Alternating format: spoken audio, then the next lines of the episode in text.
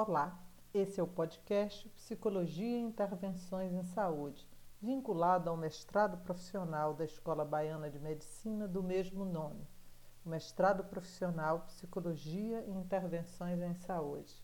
Você é nosso convidado para esse exercício de compartilhamento ao qual estamos nos propondo a compartilhar com vocês nossas reflexões, nossas pesquisas e discussões sobre a psicologia brasileira. Você é nosso convidado. Semanalmente, vamos estar aqui discutindo, conversando, dialogando sobre a psicologia e suas possibilidades de intervenção em saúde. Para começar hoje, a gente vai trazer uma discussão feita por mim, Mônica Daltro, serei a mediadora desse canal sobre os modos de viver na pandemia, entre eu e o outro. Essa é uma discussão que tem alimentado muito as nossas reflexões. E ela vai partir hoje, nós vamos partir hoje, de uma pergunta feita pelo articulista UOL, do UOL, Julian Fuchs. Ele nos pergunta: Haverá uma história para contar quando tudo isso acabar? Haverá razão para ouvir essa história e paciência para acompanhar as minúcias de tantas vidas interrompidas, tantas vidas paralisadas em destempo? Será narrável a magnitude dessa experiência tão absoluta e insistente que de um momento para o outro se apoderou do mundo inteiro e não nos abandona tão cedo? Ou preferiremos não narrar nada, nos render ao desejo de seguir em frente, de deixar tudo para trás, de esquecer, recalcar, ocultando de nós mesmos uma vivência desoladora e agônica, sem redenção possível? Eu optei por narrar a minha história, por falar para vocês como me sinto.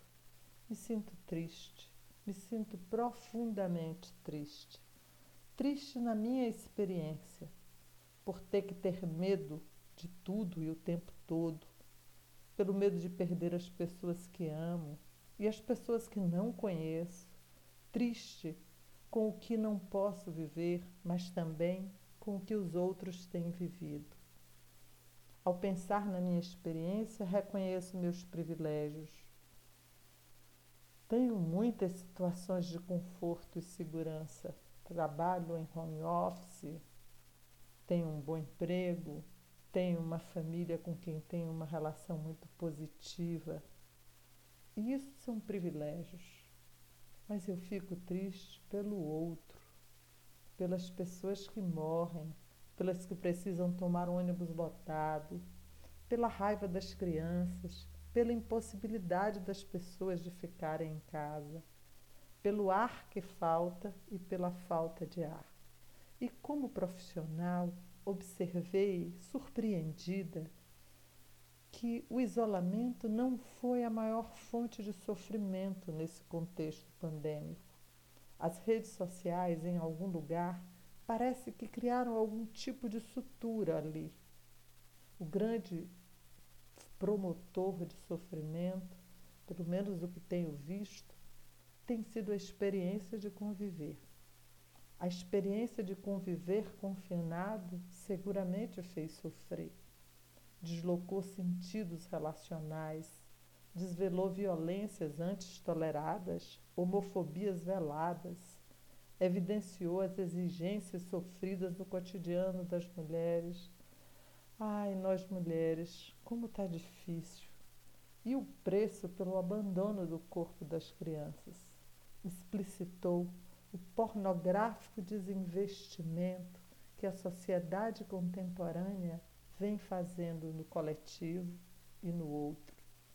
A pandemia mostra os efeitos de um modo de educar neoliberal, de um modo de viver neoliberal, que ensina a ser só em grupo, que estimula o narcisismo, estimula competitividades, desigualdades, desconfianças, inimizades.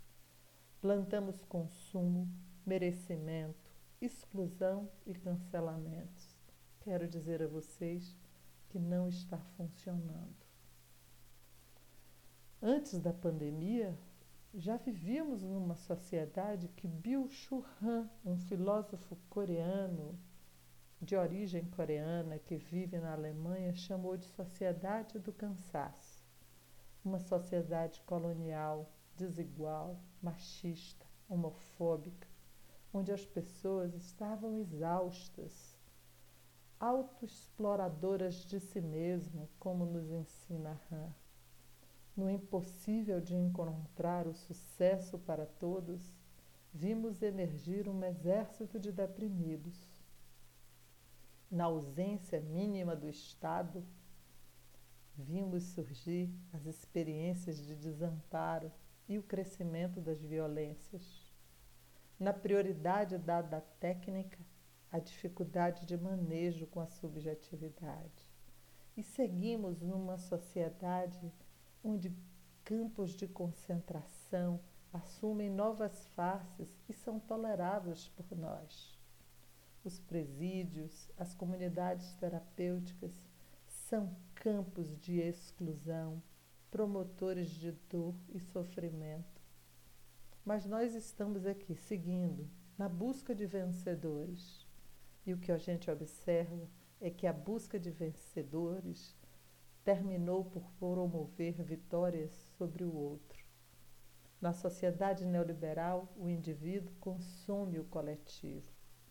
Suas metas são produzir, consumir, ser o melhor, o primeiro, competir, vencer, corpos perfeitos, corpos saudáveis, e viva a meritocracia, o empreendedorismo, empreendedorismo até o tropeço vale, o narcisismo, a teologia das, da prosperidade.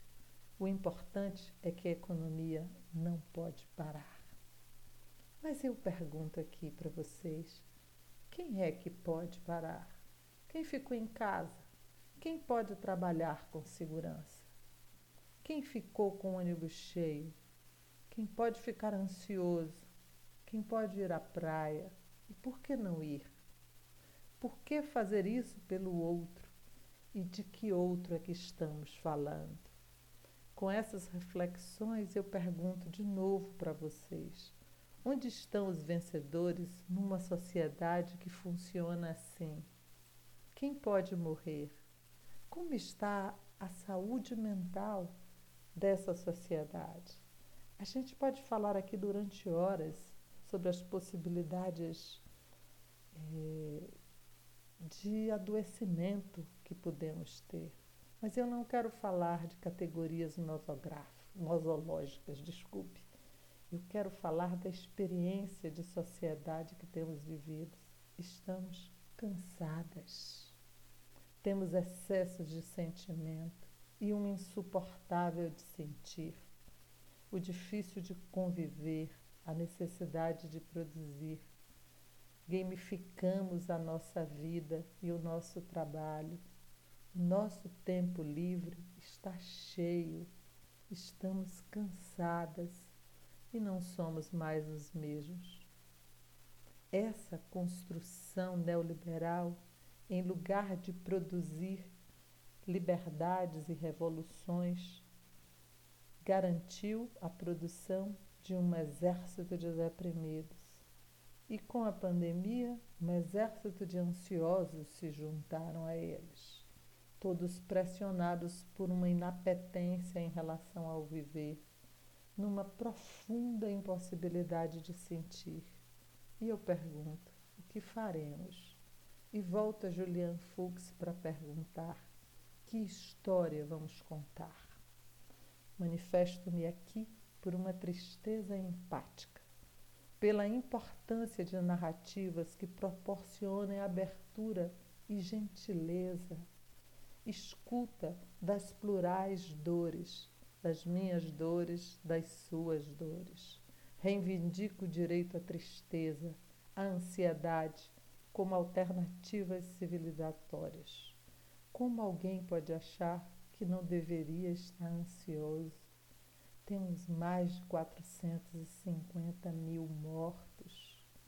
Como não se sentir triste? Como não ter medo? Como não sentir? Algo urgente acontecendo. O nosso planeta está morrendo. As pessoas estão morrendo. Não vale dizer e daí.